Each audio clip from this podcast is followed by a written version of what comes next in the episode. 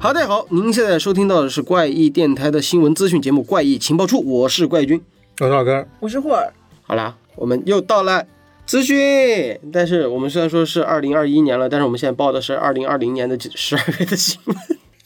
下旬下旬的新闻。对对，因为我是没想到，我们当时在上一期怪异情报处的时候还说，这次好像要感觉隔了一年，但是好像也没隔多久。实际上实际隔的时间不是特别久，对、我感觉好像从录完上一次电台到现在，我整个人开始恍惚了。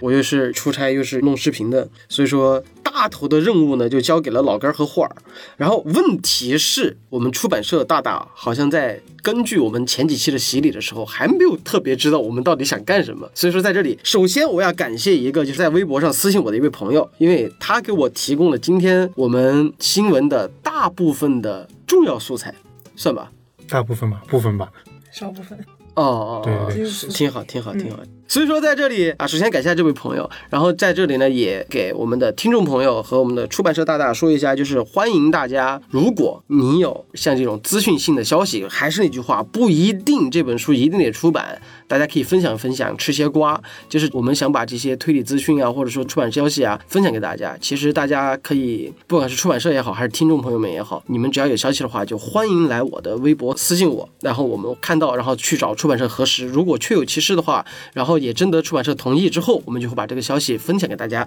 希望大家踊跃投稿，好吧？你们这太被动了。对， 我们就是等着。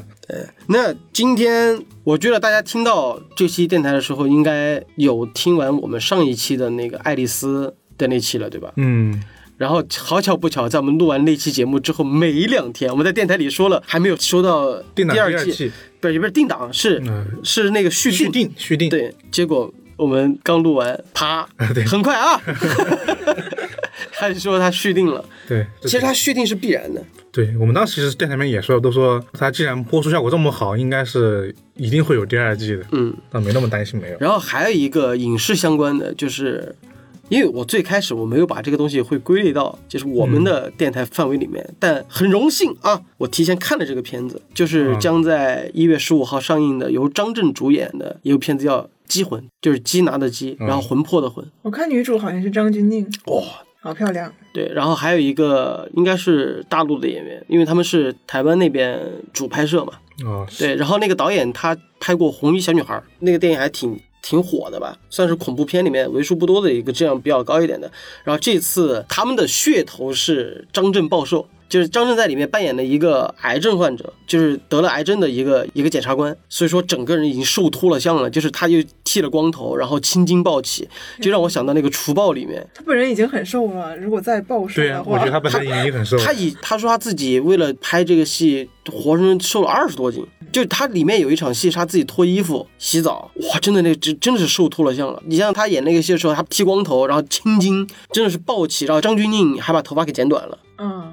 对，所以说这个反正我看完之后，我会把它往推理这边靠，但是不会像大家那么想的那么推理。对，它是科幻主题的，它是由那个江波的科幻小说短篇的，叫做《移魂有术》。然后这个本身它那个怎么讲呢？它的设定是放在二零三二年，就是未来世界。十一年后， 对，十一年后，反正我当时我看片子的时候，我抱着的态度是，嗯，好吧，感觉也就那样了。嗯但看到后面的时候，我是真的有被惊到，它没有那种特别给你强烈的那种反转感，但是你会被惊到。所以说，为什么我要说这个事儿呢？是因为我不确定大家在听到这个节目时有没有看到我去采访张震， 主要是这个，凡尔赛了啊。好，行吧，那提到这两个信息，如果大家有兴趣的话，可以去康一康啊。好，那么回过头来聊一下这次的资讯吧，都有什么出版社？谁先来？我先来吧。好，来吧。首先说两条来自后浪出版社的新书资嗯讯。呃，第一条《吸血鬼百科全书》德古拉试点出版，德古拉试点他应该取名这个原因，应该就是因为德古拉伯爵。对哦，它就等同于就是围绕着吸血鬼传说来聊的了。对，那咱们先介绍一下这个作者，作者叫嗯仲村纪宏。啊，啊，日本人这是个日本人写的是对吧？对，这个日本人就非常神奇，他是一个属于昭和时代一个非常全才的文化评论人，然后写了很多关于幻想小说呀、美术、电影，还有戏剧和舞蹈的评论。然后还介绍过一些关于炼金术、吸血鬼、怪物，还有自动机械等一些评论。然后晚年的时候呢，又开始写日本的饮食文化和温泉文化的随笔，就是整个人是很全才的，然后被日本的文化界称为二十世纪的日本人文科学领域无尽知识迷宫的怪人。 这个 title 怎么那么长？开头好长，对，就是因为他兴趣比较广泛嘛，然后文笔也很好，在文化界就是很有名声的。昭和时期，这个人还对，健昭在和吗？时期没有，零四年的时候去世了。零四年哦，好早04啊，年的时候，对，他是著名的德国文学学者，对德国文学有非常多的研究。哦，那就不会像我刚才听到这个名字的时候理解的那种，就是嗯像是年鉴啊，或者说吸血鬼的成长史啊，是一个包括研究吸血鬼的，属于专著吧，先驱性的作品。先驱性的作品。对，因为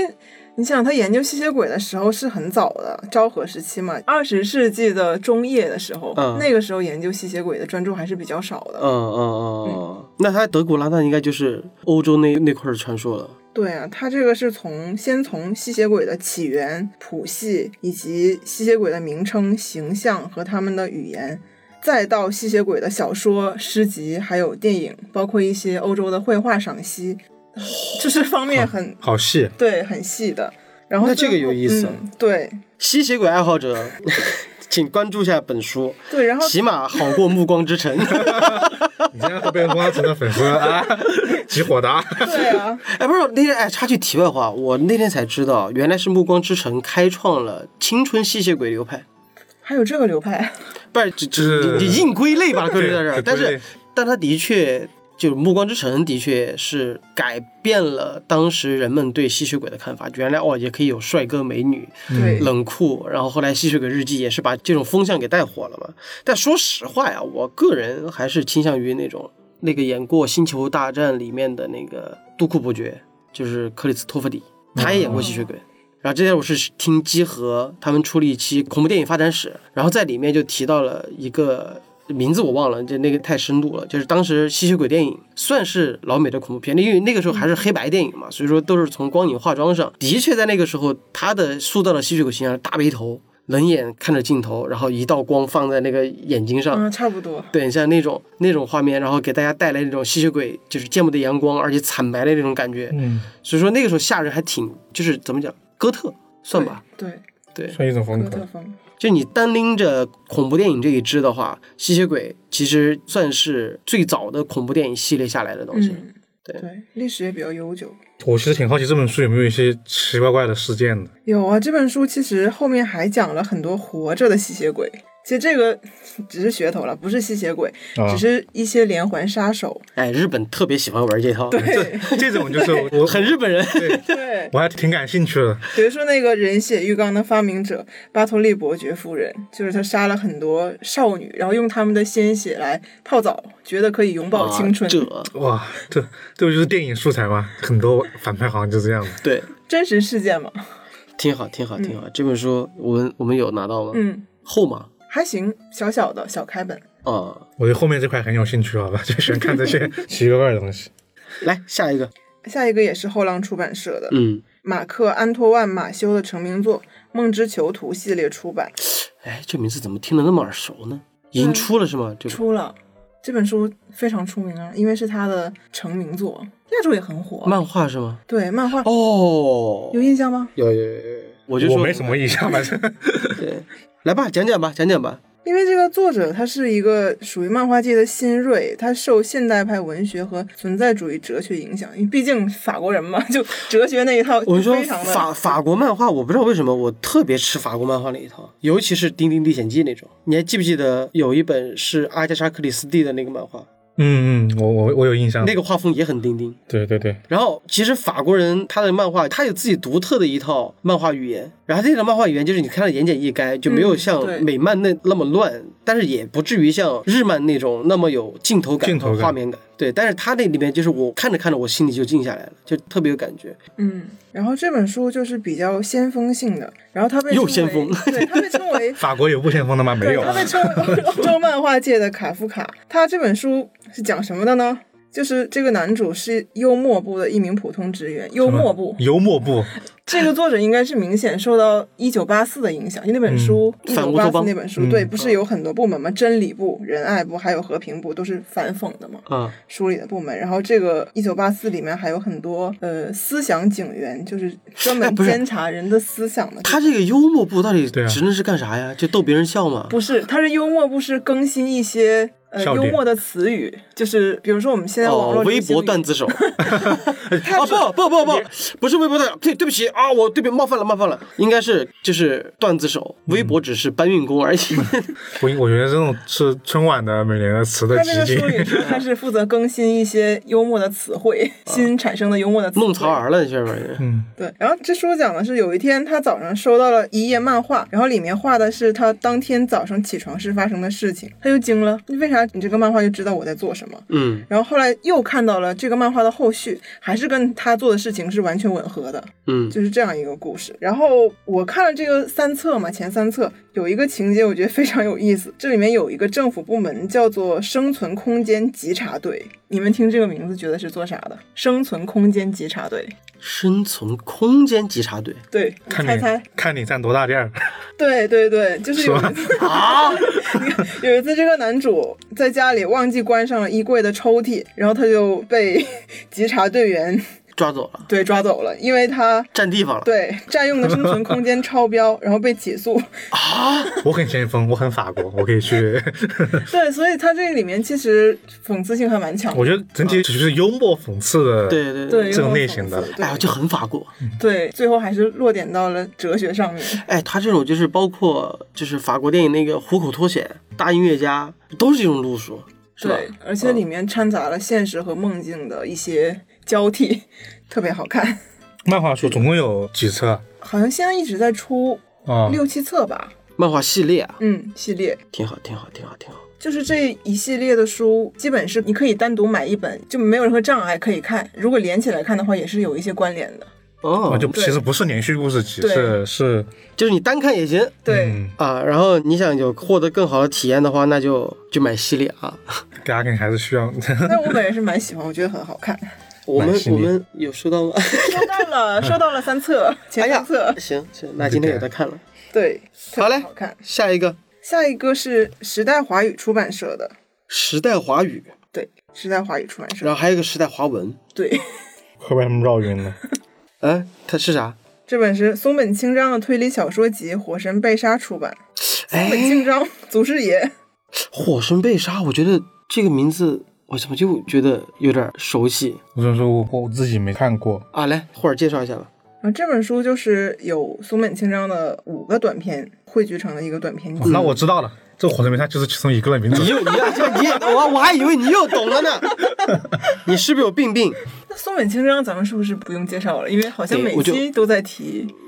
得介绍一下吧，因为之前只是讲了松本清张的名字，就是其实松本清张在社会派里面的地位就是显而易见的，嗯，嗯但是有一个东西可以给大家科普一下。其说到这儿，我其实我自己没有提前去做准准备，我只能凭记忆给大家说一下。而且我最近一直在熬夜，我自己意识有点模糊，大家多多包涵啊。是这样的，在侦探推理小说圈儿里面，只有三个人被誉为了世界级的作家，一个是柯南道尔，一个是阿加莎克里斯蒂，还有一个就是松本清张。就是在这里面，就是他们把推理文学拔高到了一个新的高度，不同的高度。比如说柯南道尔，他是让福尔摩斯风靡了全世界，成为了侦探的象征。嗯阿加莎·克里斯蒂那更不说了，就是全世界最畅销的，对，最能写的，写的对最多的。对啊，就是这样的一个存在。然后松本清张他是把侦探小说带入到了另外一种层面上，就说白了就是他开创了社会派，就是点与线，嗯，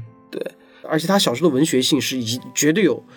观看价值的。因为说明他本来其实不是写推理小说，就他之前是写纯文学的嘛。对，啊，他是写纯文学起家的吗？呃我们我们文学，他那个也不叫纯文学，他他那个出名作是那个《魔偶小仓日记》嗯，这番奖。听说。所以他当时这样，他是觉得日本这个现实问题，我觉得推理小说这个方式，这种解谜的形式，嗯可以让把这个社会问题能更加深刻一点，深刻的让大家意识到选择这种方式。嗯对所以他自身的文学性真是就是已经又很高了，他只是自己转场了。然后说到他，我觉得他受到他影响最大的一个人就是森村诚一。就这样，我们讲中国推理史的时候，其实讲过森村诚一和松本清张他们的书是在中国改革开放之后第一批进入中国的作家，嗯，就他们俩，没别人。然后之后才有什么西村金太郎啊、横山秀夫啊，横山秀夫都是往往后了，西村金太郎，然后高木彬光，嗯，而且那个时候就是改编电影嘛，日本那时候改编电影引进中国也是他们，所以说你要给老一辈人提松本清张，绝对是知道的。嗯，然后森森村诚一也是，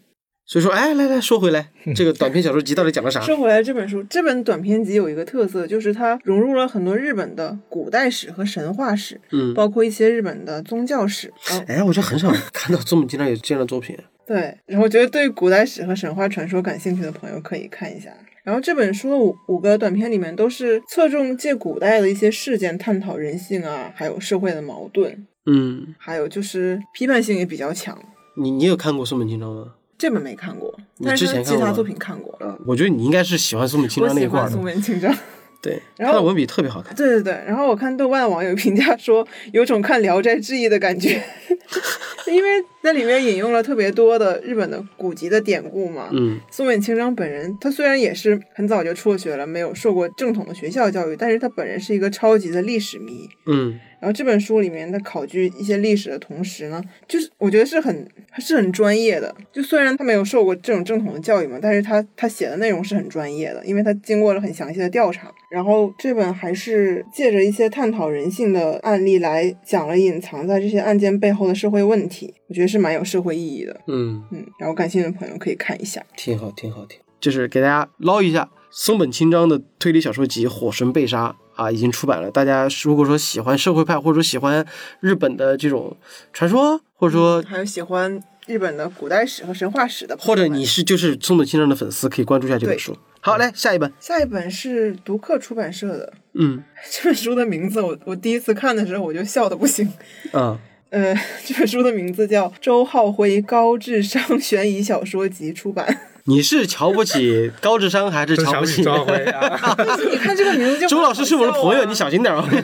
那这个名字就很好笑，把高智商放在了题目里面。高智商悬疑小那说，紫禁城不是还有高智商犯罪系列那不是他的小说名字吗？啊？ 就就是这一点周，老师，对不起。 这个不是我说的哈。 呃，那聊一聊，他这个是周浩辉的短篇集吗？这应该是短篇集了呀。嗯，因为我我看看到这个小说名字之后，我之前没有看过周老师的作品嘛，然后我就查嗯了一下他的资料，发现他还蛮厉害的。 不是，蛮厉害，他是上一批， 里面真的非常出众的一位对作家。我知道周浩辉的时候是在推理杂志《岁月推理嗯，》，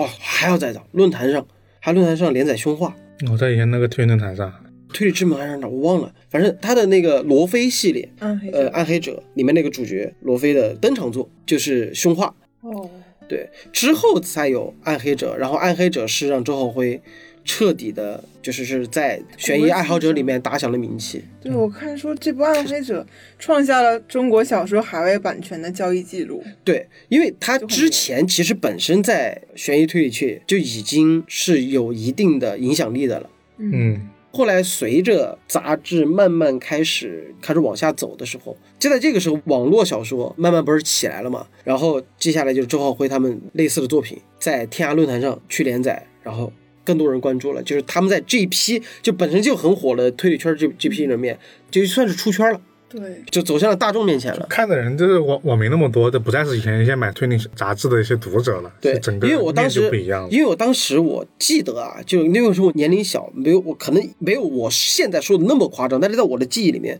当时心理罪出来的时候是现象级的，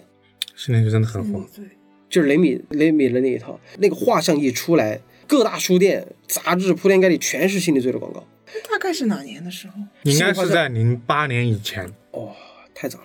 又一次火起来就是郭京飞演的《暗黑者》，嗯，但《暗黑者》就是天不遂人愿，第一部真的拍的好看，是，当时其实挺火的。他们那批起来其实火得快，其实后来也有有点有点呛到出头鸟的意思了。其实就是市场没起来嘛，然后第一批火的基本上都很快都消失了。对， 但火了当时是真的火啊，这谁都在看。是啊，但那个时候其实网络监管对影视作品，就网络影视作品的拿捏的度和大众对网剧和网大还没有达到像现在这么精品化。最后那个定型了之后，像《紫禁城》，它其实就遇到了那个定型期，而且有资本愿意去投你这个片子，我愿意花大价钱、花大的精力和砸最专业的团队来给你磨合这个东西包。括宣传，这一系列都都不一样，真的是两个时代。虽然其实也没隔多少年，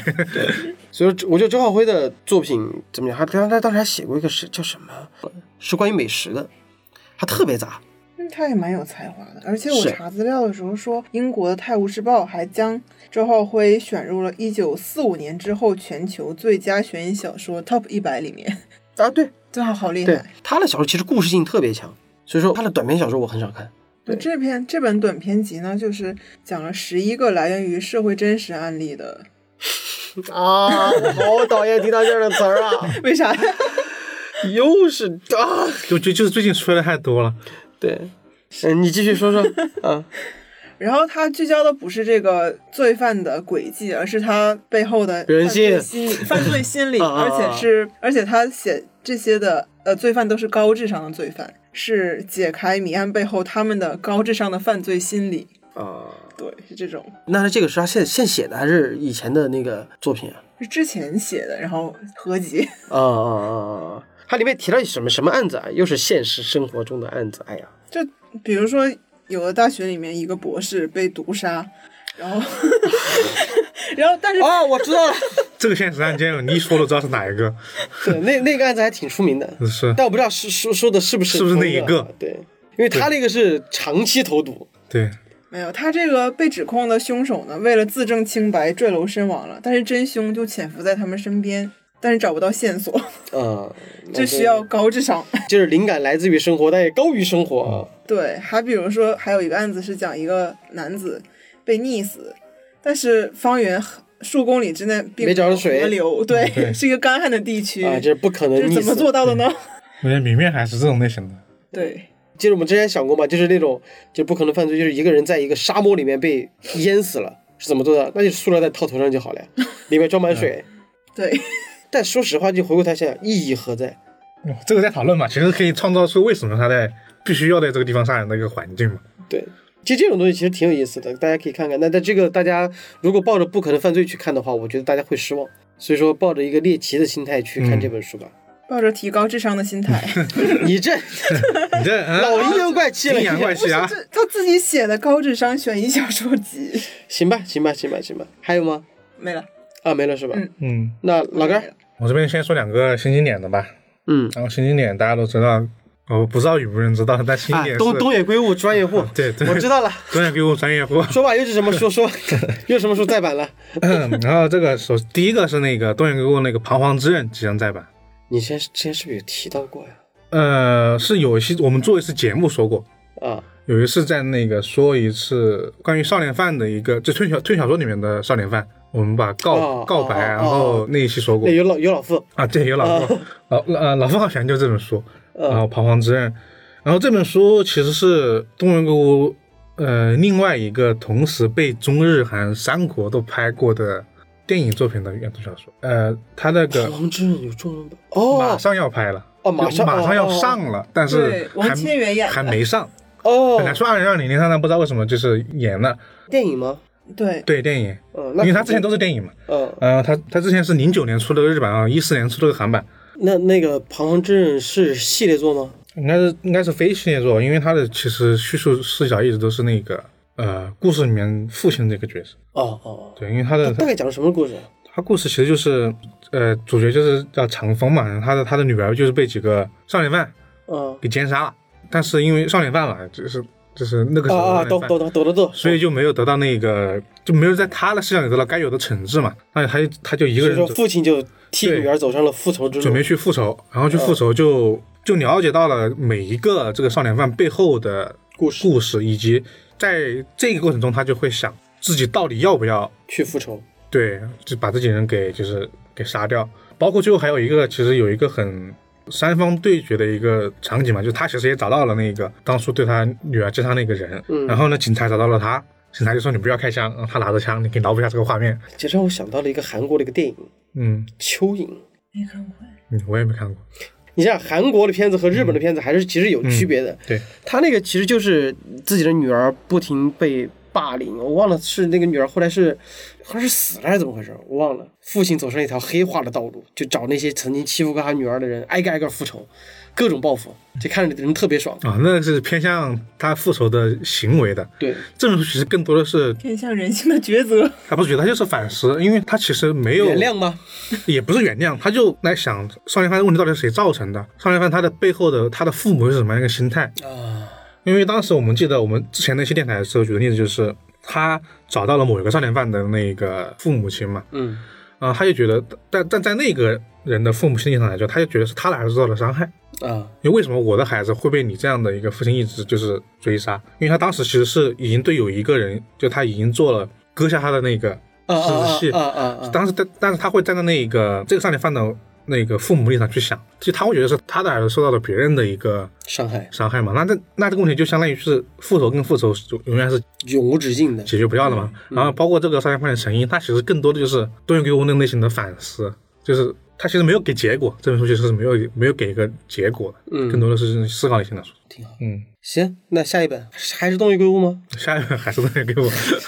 我正准备说，我不准再听到他这个名字了。然后下一本是那个多元给我伽利略系列的一本书，嗯，新书啊、不是新书，又是再版哪本？虚像的丑角预计明年出版，这这不是虚像的小丑吗？又换名字啦！换名字了。然啊，后他以前是那个上海译文出的，就相当于说换出版社了，那那肯定就要换换书名了。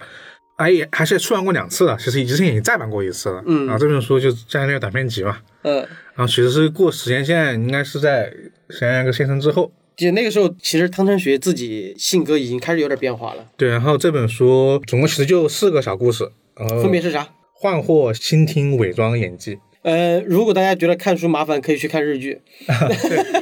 我正准备说，他就他就他这个其实都改过了对，嘛。都改成日剧了。对，说实话，他后来第二季之后，他也是就是那个竞技魔术，嗯呃，虚像小丑，嗯，然后这两本书基本上是内容都放在了这个第二季里面。对他第一季是《预知梦》和《神探伽利略》嘛，对对对，然后我不知道观众和去怎么看啊，我嗯也不知道豆瓣评分怎么样。我觉得第二季不如第一季。嗯，因为其实也是因为书的质量本身也，对就是《虚像小丑》的这两本书其实不不如《预知梦》那那几本的。嗯，因为大家都知道，《苍兰学》是一个，就是它那个剧的戏里面都是有一些物理的知识来嗯解答的嘛，嗯那都是一个不可能的语变，加上就一个物理梗来来解决这个整个案件嘛。嗯但第一季或者说《预知梦》的几部内容，我都觉得还好，就是没有强行用那个知识盲区解答。啊，就是和和观众的那种支持落差特别大。对，那一上来我跟你讲原子弹构造原理，然后就这个法来杀人。对，然后但是这我觉得《虚像的丑角》这本书，它其实有点偏向于，就是我觉得后面那个用物理梗解释这个谜底的程度有点硬，嗯但是它讨论的又是一些社会派的问题嘛。嗯那其实这个点就是，我觉得可能拿捏的没有第一季那么好，但是这本书，我觉得看了日剧的看， 看你可以自己选择吧，你到底是嗯选择看剧还是看书？我我个人还是推荐先看书再看剧。嗯，就是他书里面的叙事结构还还是那句话，东野圭吾烦归烦他，但这种烦不是那种就是我讨厌这个人，而是就哪儿都有他，就就有点烦躁。但是他的文字和讲故事的能力一直都是可以的，嗯，我一直是对东野圭吾这样的一个评价。对，因为我记得很清楚，当时就是第一次东野圭吾的简体中文版小说在国内发售的，呃，《岁月推理》在编辑社内部搞了一个就是小型的粉丝交流会。我第一次坐飞机离开四川就是那一次，啊，就那零八年，我记得非常清楚。真是资深的粉丝。所以说我那时候专门坐就是坐飞机飞到他们那个编辑部推理社去追星， 就追水田一色历史，然后杜撰。然后他们当时是那个历史是出了四套啊四本东野圭吾的小说，一个是《预知梦》，一个是《神探伽利略》，一个是《湖畔凶杀案》还是《湖畔谋杀案我》，说反正差不多这个嗯对名字，还有一本是啊秘密。嗯对，这四本是第一次东野圭吾在大陆的中文出版。这四本书出来之后，才有《百夜行》。所以说我第一次看到了东野圭吾就是《预知梦》，因为你把这四本书的名字你放在那儿，看一下简介，我觉得《预知梦》应该应该有意思对。然后好巧不巧，那它就是刚好是汤川学系列的第一本。然后看完这个就没看多久，哎，日剧出来了。是，啊，就被富山雅治给吸引到了，然后就就是追日剧、看小说，因为他的日剧的节奏就是日剧播完，刚好无缝接轨嫌疑人现身的那个电影，嗯，对，然后同步在大陆这边，他的嫌疑人现身书又出了，对，就这样一来一条线，这样下来，那时候觉得很经典，包括它里面的音乐呀、很不管在哪儿，反正无时无地都要去写点公式，走个流程，这个仪式感很强的一个设定。对，喜欢东野圭吾的啊，如果你还没买呢，你就可以，对，特买别起是来了特别是选加电乐的，对对对对， 它是这个系列的嘛，嗯，好，下一个，呃，下一个是另外一个出版社的，嗯，是天喜文化的，这个是那个魔咒哦，啊，知道是哪个了吧？ 《夜行记》，对，魔咒那个他的《夜行者》这个小说系列的《狗仔夜行》这本书，它的后续内容就是首次出版。为什么叫后续内容呢？因为这本书大家都知道，魔咒是一个公众号嘛，嗯那这本书其实是他那个之前就有在公众号写过，然后一些后后面的内容。嗯，不知道听众朋友有有没有喜欢看魔咒的，以了解他这个，我 了解他这个类型的，他其实是他们是一个让我又爱又恨的一个团体。怎么恨起来了？爱爱是因为就是他们真的写的太棒了，就是他没有那种所谓的小说感，嗯，他写的亦真亦幻的。即时性比较强。对，呃，他其实是那种他自己给自己的态度叫半虚构写作嘛。对，因为他夜行者这个东西就是有点像，你是我自己的感觉是有点像平原上的詹姆斯邦德， 这不是一个电影叫《平原上的夏洛克》吗？嗯， 对我有点平原上的詹姆斯邦德，没那么土气，就有有点像黑客侦探这样的一个感觉，就是他们自己是一个有个任务，一个这样的一个组织，然后呢，我专门去解决一些就是可能侦探接不了的活儿，我不知道他他那个钱是从哪儿来，然后但是就是他遇到每次案子，就是感觉就是你仔细听，就是你把整个案子翻过来看，觉得挺普通的，但是他的简介又特别吸引人，而且他讲的故事的时候又又是那种钩子把你勾着，带着你去看，就比如说像什么呃，有一个女孩儿失踪好几天了之后，她的骨灰突然出现在自己家里了，对。标但题这个悬念就让你很想看。对，然后你看完之后，可能就是别的故事，它可能会各种原因构成了这个骨灰出现在这儿，或者说有这个更光怪陆离的神秘组织呀，嗯，我觉得他其实像你刚刚说的，他有点像，他有一半是私家侦探嘛，对有一半更像有点像调查记者。哎，对嗯对对，就真的是这写的特别的真，就嗯收到什么委托去帮你办件事儿，然后你说为什么要找我？我想帮你办解决这事儿，就是你我我觉得你可以办这件事儿。哦，OK，那走吧，小助理，我们一起一起上街。而且他这种真的还在于说，他公众号里面的内内容，或者他以前出版过那样的内容，他就是，呃，比如说他要写一个事件，比如说当年某某某哪儿死过人，他就会拍一张那个楼的照片，啊、对然后就说这儿死过人，就给你放张照片，黑白我书的。我书柜上放了一个《民国夜行记》。对，《北洋夜行记》啊，《北洋夜行记》嗯就讲民国时期的时候的一些故事，更玄乎，就翻脸配张图，翻脸配张图。他这玩意儿就是这些图不影响他故事的进展，就但一旦有图，就你会觉得特别真。真对。但是那张图吧，其实不是那种确实就是那发生的，但是它会让你感觉这个事情好像就是在那儿对有过。他营造这种感觉，会让人读这个故事这亦真亦假，你所你所以分不过来。对，所以说他这个夜行系列就就是他有那种感觉，就是我今天跟你喝酒，咱俩都满上，点一支烟，我就开始给你唠故事。我今天遇到什么事儿哦，就有点像这那种我感喜觉。欢了，对，就就是这种感觉。所以他的夜行系列就特别好看。然后为什么让我们恨呢？就是同行之间的嫉妒。嗯啊，懂吧？反正他们不仅自己会出这个夜行系列，而且他们还出有声电台，然后还出剧本杀，还孵化别的作者。哦，对，他其实就是那夜行者，他既然有这个职业，就不止一个人嘛。啊、对其实写的人不止一个。徐浪，对他，他这一次是 那个 Hello，我是浪啊。讲的徐浪，然后那个之前那个《夜行实录》也是他们之前出过一本书，啊，他俩都是这个这一系列的作者，呃，是里面的那个呃角色，也是作者，对。就一就说了吧，一真一幻一真一嘛。幻你好，我是徐浪。然后那个夜行实录是脑筋嘛，然后他就这样，其实就是有点宇宙的味儿了，反正就对是大家就是写的不同。然后这一次其实就讲的就是郑铎跟徐浪的两个人的调查的事情，是一个那个。好像是一个女士要找她失踪的丈夫，然后就被卷入到更大事情里面去了。我觉得这个，我觉得我每次对她的故事的其实明面有时候他们是典型的标题党。对 对，就是那种是标题党极致那一种。对，就你这这个说法，就听一个那个一句话，你就马上勾着你，就想知道为什么。然后最后给你的真相，你就发现你不能说就这，但是就觉得还行，对，就不烂。但是你没说哇操，原来是这样，他没有。它主要是整个叙述的过程能对，让你让你一直勾勾着你勾着你看往下去。看。对，挺好的。我觉得魔咒算是已经把自己的品牌打响了，看看人家，再看看我自己。哎呀， 好了，行，还有什么吗？还有两个呢，就是这一次粉丝呃、粉丝给我们私信给的那两个嘛，啊，透露的，对出版社都没给，哼，对，一个是那个《大安城一郎小说集》那个字母秒谜题，关键是上一期我们在做那个 top 十排行的时嗯候，就在说这个事儿。就是哎呀，我多希望字母表谜题出，哎一一出来对他就给我发私信，他说冠军字母表谜题啊，还是在直播的时候跟我说的，嗯要出了，我说哦是吗是吗，我还挺激动的。然后他这个私信他还说不知道这个投稿了是你只找出版社还是找谁，嗯然后现在找我吧，对，其实出版社也准备跟我们说的，啊、只不过就是因为没想到还有更快的二五 仔啊，对，没想到还更快的，因为他们其实在自己的那个公众号里面有，就提了，但是因为这个时间太不固定了，就是他们自己没有准确的时间，但是嗯哎期只是待吧只是有一个引进的计划，哎还是那个出版社嘛，读客嘛，还是读客嘛，我就说他那哦一们套嗯他们做就继续往下做了，所以我期待自秒变的下一本好吧， 就是能一直有这个书，我们还要再再说一说吗？因为其实我们在之前的节目里面多次提到了 这本书吧，呃，可以简单再说一次。字幕表谜题啊，它为什么叫字幕表谜题呢？是因为它是短篇小说集，然后一共有五个短篇吧，嗯，对，这次出版应该会新加加一个比比日版的最早那一版，啊、对。然后呢，它的每一篇案件都是以一个英文字母开头，嗯然后作为这个故事的引线。然后其中，比如说有一个叫做 finger，就是 F 的 F 的什么来着？就是它它就是 F 的什么啥什么的绑架，突然忘了，反正就是这种类型的，对就类似于是歪这的种绑架、劈的右拐这种类型的，这对种类对型的，然后就是以这种主题结合事件来命名标题，然后呢，其中就有很多一些案子。然后老哥当时在推荐《大城银狼》的时候，哦，对，就是一年前，哦，呃，一年前的那两年前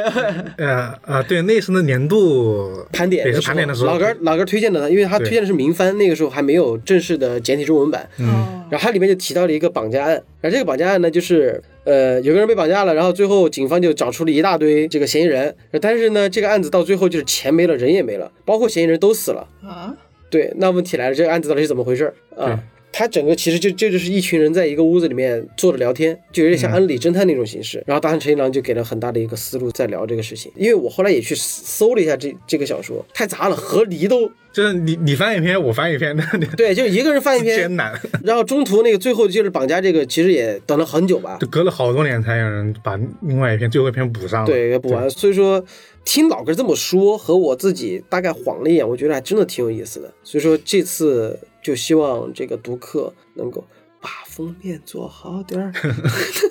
我觉得他们会延延续那一套，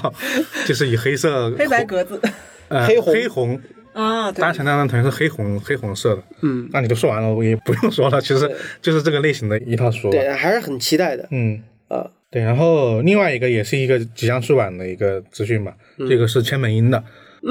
嗯是那个男人吗？嗯，呃，就是那个男人一直有消息的那个男人，啊，说吧。就是那个山田信三，他的《刀山盐业》系列的另外两本新书要出版了，在二零二一年。啊，嗯、一个是那个如波林共济之物，然后另外一个是那个如呃幽女怨对之物，应该是这样念的。呃，然后那个豆瓣词条上有人把它改，就是剑齿条那个人写的是那个如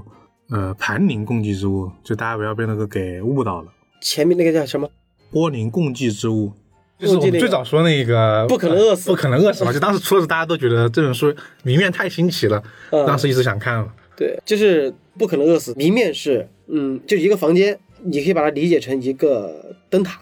嗯，然后就是那种房间里面，然后门是从外面上锁的，这个房间里面放满了食物，然后等人发现了那些食物都烂了，那个人没去吃，那个人活活生生饿死在那个床上了。就很奇怪，啊就为什么你能反抗本能？就是这个时候，就是你应该是你是你意识不能阻拦的，你要去吃东西。对，然后解答你知道是什么吗？把床给吊起来。 他想吃吃不了，啊， 要么摔死，要么饿死，你选一个。对，这是曾经的一个。那他这个，这脑洞也太大了，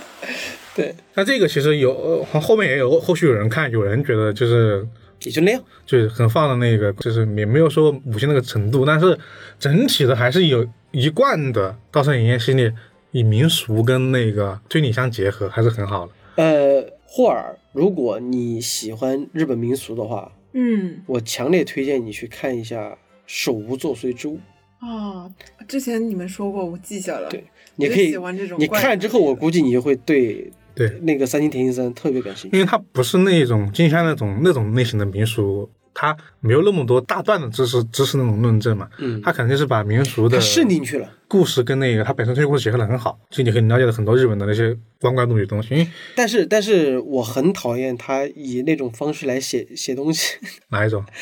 就是我数次把我劝退的那个手无，就是他的开篇，就知道他是啊，啊，因为他是一个以一个民俗学者身份去到各个地方，对，所以他会有一个那种很就看得我贼蛋疼，你知道吧？对那种介绍者的视角都不一样。不是，首先那个字是中文，但我不认识。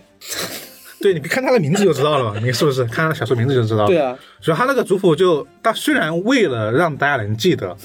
还是做了一郎、二郎、三郎这种类型的称呼，对但是他加了个姓，你就分不清到底谁是谁了。就看上去就贼难受。我但是我我觉得我反倒是喜欢他的另外两个，就是非刀城盐耶那个系列的，就是蛇藏官，对这两本，对对对，因为我本身对蛇就挺害怕的，我看他那个小说真的是看得我， 哇台版的我两两两本很快就看完了，那本书还挺早的，对，对我觉得这个可以期待一下。呃，包括他如另外一本就是如那个《幽女院院队之部》吧，它的怪谈属性、民俗属性没有那么别的说系那那么么强强，啊因为其实讲的是那个花街，啊，啊，对，那种类似于这种类型的，有一个就曾经有一个十十几岁的少女被卖了花街，然后她跳楼死了，然后后面会一直出现她的幽灵作祟这种类型的。啊，对，那这好看，我个人觉得啊，就是因为我现在是是有点阅读障碍了，所以说我有点感觉我吃不消三井铁一三的小说了，但我喜欢特别喜欢听嗯，而且她的书我觉得被我们这种说书的那种啊，类型去讲，挺有味道的。哎，我跟你讲啊，B 站有一个 UP 主嗯，讲过手无作事之物，他前面他为了防止别人看不懂，他就他就把前面人物关系疯狂在这介绍，一介绍就晕了。晕了。所以这也是本身就是可能二创，虽然说不支持二创啊，但是你就是你真的要把这个故事真的直接讲给观众听，然后你还要把事情给讲明白，而且甚至还要把它剧透个底朝天。我就是在讲述给你听的这样的情况下，我觉得还得花再大一点的功夫，就包括那个粉丝嗯他在发我这个新闻资讯之后，他提到了，呃，我之前说的松本清张不是涉及过一个绑架案嘛，嗯然后包括这次在这个字母表谜题里面那个绑架，它都围绕着那个日本的一个叫做格力高绑架案来进行的。他就说你能不能讲一下这些悬案系列？因为我之前说过我自己蛮想给你们讲一讲悬案的。但是后来发现，你说你讲悬案，你不就李叔有李淼专业吗？淼叔讲这个东西，他他他是有一手资料的，他是有在日本那种环境下讲了一些新故事的，所以你怎么讲你就讲不过他。而且我也是他淼叔的粉丝，我听了之后或多或少会有这这些东西在它，它会会影响我们再去再去。你难免会有洗稿的嫌疑在里面。对，因为很多东西是他调查出来的，他本来就是一个记者，对很多真相是从他手上别人才知道的。这种对就对对，而且他本身对日文就零门槛的，他是能和日本人交流的。嗯对，所以说他能拿到很多东西。所以说回过头来，你想想，如果说我们要做这方面的解读的话，我我觉得一定得还要花更大的功夫。你真的把这个书给吃透，再告诉给大家。你还得找一个更好的方式吧。对这个这个东西任重道远，尤其是推理小说。那我觉得这本书是推理圈儿里面非常值得期待的这两本。嗯对，而且尤其是由千本樱这个引进，主编欧阳博老师，嗯。三井田新三的这两本书，应该算是他们应该是今年今年的重磅重磅之作重。磅做的，因对为主要他是真的很久，上一次出已经是多少年前了。对，哎，等会儿这两本书大概什么时候出啊？那对，只说了今年出有，有说具体时间没有？没有。嗯，那行吧，反正我我自己挺期待的，嗯行吧？还有吗？嗯，我这边没有了。没有是吧？那到我这儿喽。首先给大家道个歉啊，因为他们给我这个东西，我真的没怎么做功课啊， 就全靠老哥了啊。 好，首先第一个消息呢是浙江美术的一个消息，这个我们上一期电台还提到过，那提了一嘴，没想到又 又又有一个对《王者天下》的漫画已嗯经出版了，对，这是《王者天下》，大家都知道是从漫画改动漫，然后之后改成日剧嘛，嗯啊，，改成改成电影嘛，对电影，对虽然是电然后影，导演就是《弥留之国的爱丽丝》的导演。那主演就是 爱丽丝的主演，我上次就是说 就是说这个说的说的王者天下，对对然后这个电影当时在日本上映的时候，就是引起了巨大的关注， 嗯拍卖成绩也不错。但是很有意思的点呢，是它讲的是中国战国时期的故事。呃就中是国的呀，对，不对，我怎么怎么记得有韩信呃它的主要就是纯战国，这个我可以确定。 ？OK，是吧？日本人讲中国的战国故事，那我觉得这个就很值得说，就是因为对啊就是怎么说，其实王《王者天下》在日本相当火，对，它每年卖的那个单行本的那个销量，嗯，就比《海贼》低那么一点。没有今年的《鬼灭之刃》的话， 那它在日本巨火无比，在中国没多少人看。我跟你说，日本对两晋之前的作品，他们都有深度的研究研热爱 究、研研究和创作。对，大家都知道日本人喜欢三国嘛，嗯，这这个是大家都知道的，对就包括三国的游戏他们也做，小说他们也写，然后上次也说他们不是要拍一个新的搞笑的三国吗？ 啊，快出了！啊，对，而且关键是我要了个命了，我看他们那个电影，嗯，说实话，质感真的还挺不错的。是因为你看了有点恍神，晃神是哪种晃神？就是他是在讲中国的事儿，啊，但它里面的人是在说日 语，就那种，因为你想想，日本的战国时期嗯，不是这样的，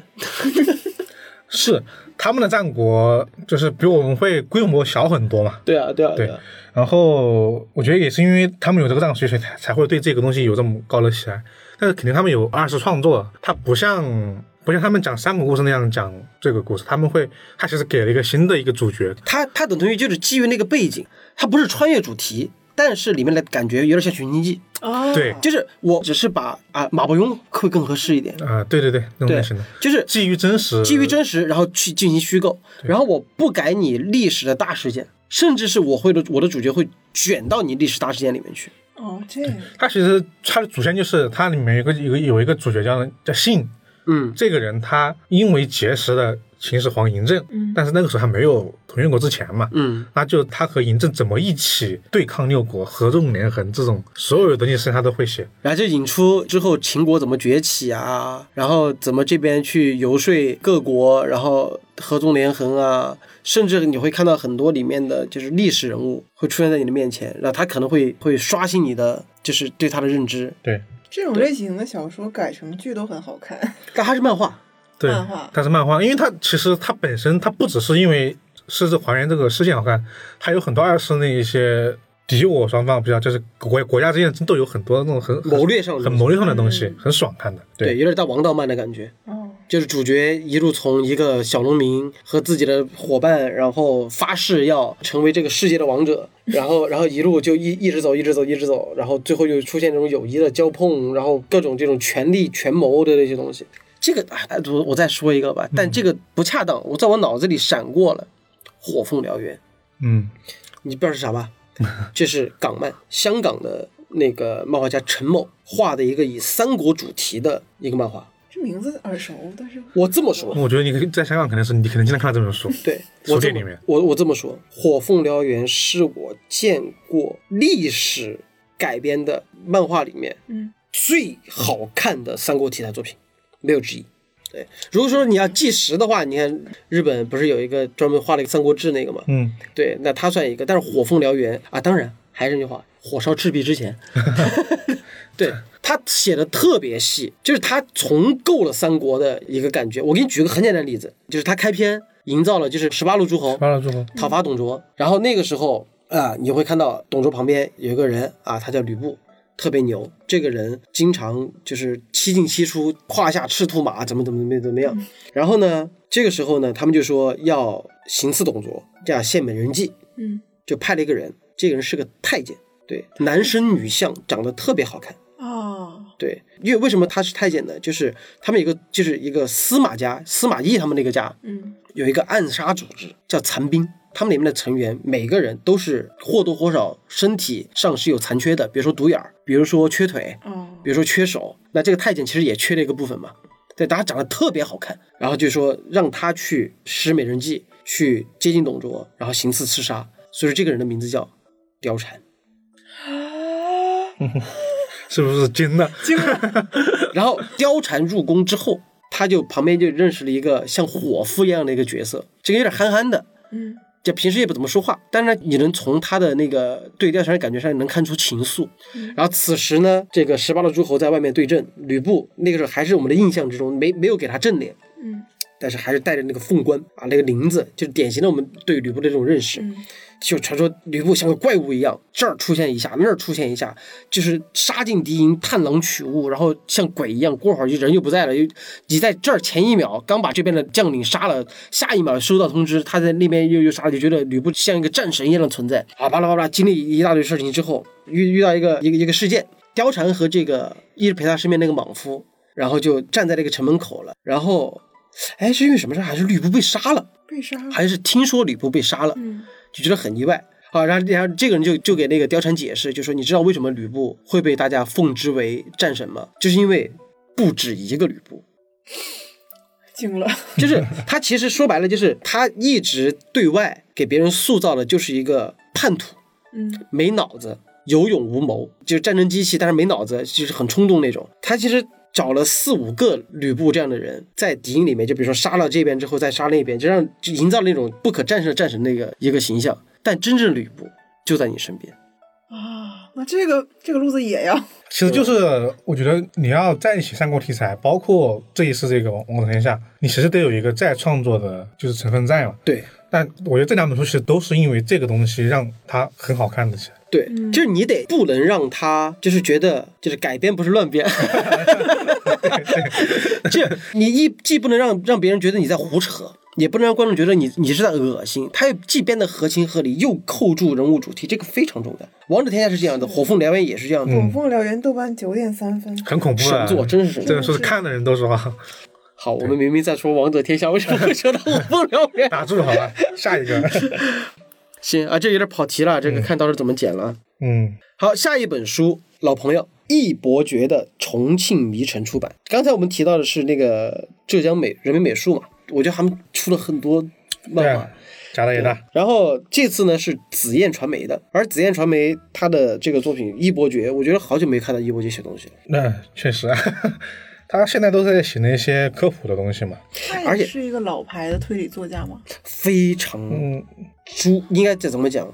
他写的小说是让我觉得在女性作家里面，她她女的，嗯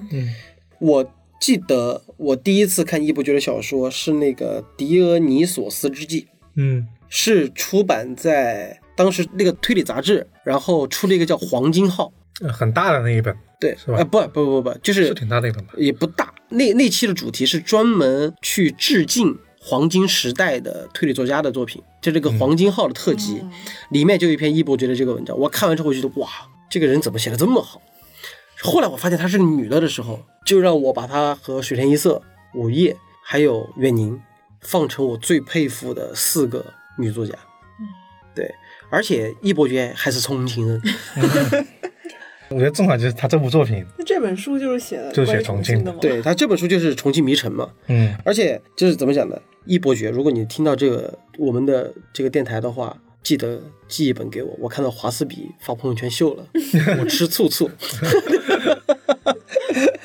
对，而且因为易伯爵他早期是写这个推理小说，然后后来会写一些 BL 向的一些作品，哦，嗯，对。然后，而且在推理世界的时候，就是推理杂志出了一个少年增刊，就是推理世界，他还写了一个七宗罪系列，也是短篇小说。哦，怎么讲呢？我觉得女性来写侦探小说，就会有那种说不出来的那种质感在里面，我觉得还挺好的。学习跟暗杀一样，就会有一些很对很细腻的东西在，对，然后这次呢，因为作为一个重庆人啊，写了关于重庆的小说，重庆字儿啊，就是首先第一个就是现在就延伸到嘟嘟，我朋友嘟嘟那天发，就昨天还是发了个啥，就是我从我我在重庆从一楼跳下来摔了一个粉碎性骨折，你知道这个梗吗？那我再我再说一个，我从十六楼跳下来，跳到了对面的二十七楼上。那这个我知道，因为重庆是山城，所以那个楼都是这样的。对，其实就是就对是啊，就是因为它其实这是样同样的梗嘛，嗯就是因为大家都会说重庆是一个特别魔幻的城市，因为它是它是纵深感特别强的一个一个城市，但是它为人津津乐道的一些就是点啊，不仅仅是现在。它过去还有很多故事，然后包括重庆，到那个时候都是一个军事要地，嗯，它是一个大后方，然后不管是它的地形优势，还是它本身的文化吧，包括还有一个袍哥文化，听过吗？那也有就是有个四川话叫“跑过人家绝不拉稀摆带”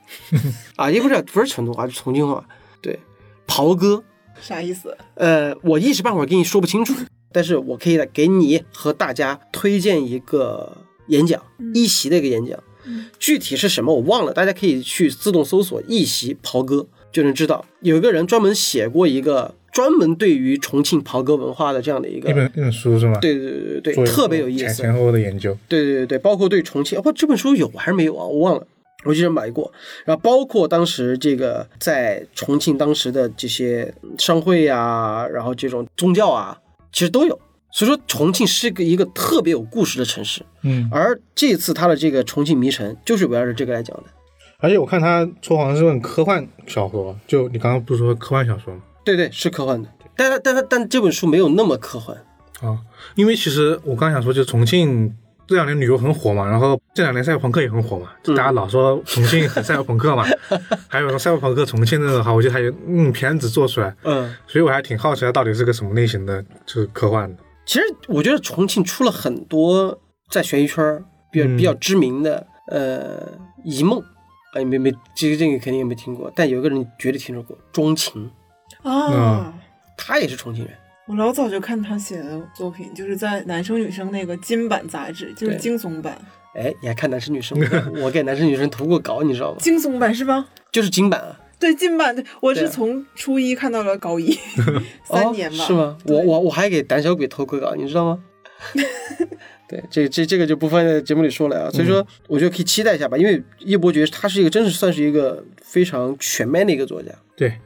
行，那这就到今天的最后一个消息了啊。嗯，呃，同样是紫燕传媒的，是唐伯虎笔墨惊奇书画案，嗯作者是王璇。我觉得这个甚至都不用太多介绍啊，我觉得这个名字就已经 足够了。你是说唐伯虎还是王璇？啊，唐伯 虎，其实唐伯虎这个，就是我我是真的一度想去探究唐伯虎到底是个什么样的人。嗯什么样的人是吧？对，我挺感兴趣的，因为我我忘记我什么时候看过的，可能是央视十套的节目吧。嗯就因为那个应该也是因为呃那个周星驰《唐伯虎点秋香》火了之后嘛，嗯就可能做了一期类似这种节目，就探究唐伯虎的历史上的真实身份嗯是一个什么样的人。我那期节目我当时我还挺有印象，他就是讲唐伯虎他真实的那个和电影的区别是什么。我一直以为啊，唐伯虎点秋香就有点像那种民间，就是就什么杜十娘、陆沉百宝箱是一个一一一个路数下来的。啊然后后来不是郭德纲自己也拍了一个《三笑才子佳人》吗？啊， 对，对我就搜了一下，就到底唐伯虎点秋香这个典故是怎么来的？嗯，是不是同通过那种什么什么哪些民间的那个佚名的那些小说里面出流传出来的？我就发现唐伯虎点秋香那个故事的原本还是个悲伤的故事，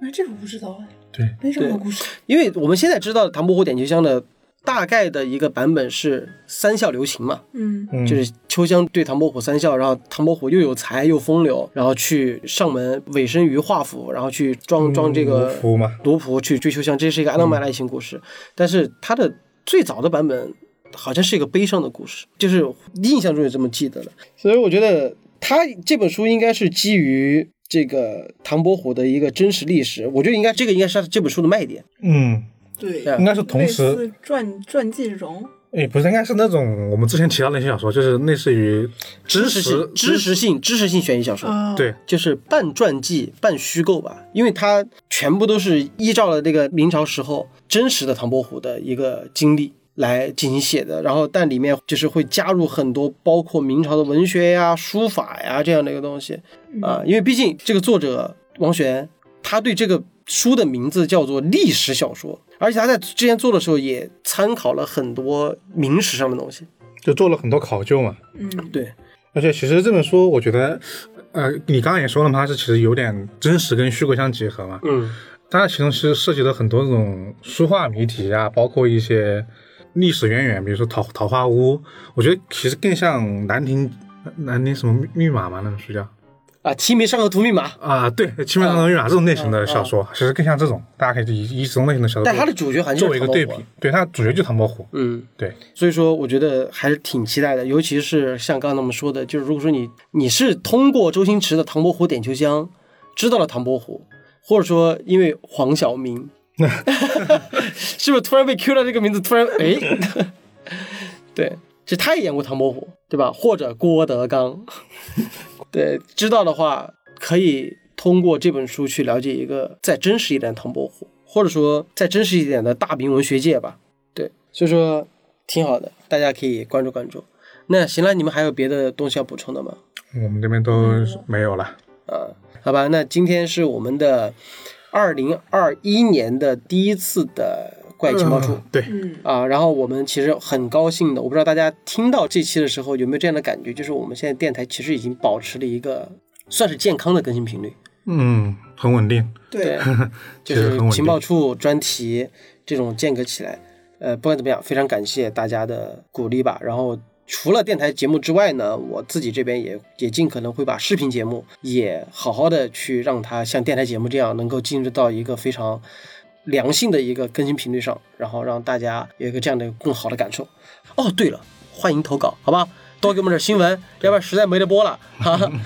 好吧，那就这一期的怪异情报处就到这里了。嗯我是怪军，我是老根儿，我是霍尔。我们下期再见，拜拜拜。どうして僕だけがこんなに辛いのかといつも思ってた周りの人ばかり幸せそうに見えただけど君と話したら少しだけだけど気が楽になった我是怪军，欢迎在各大音频播客平台订阅和评价我们，搜索“怪异电台”即可哟，记得关注哟，拜拜。顔の見えない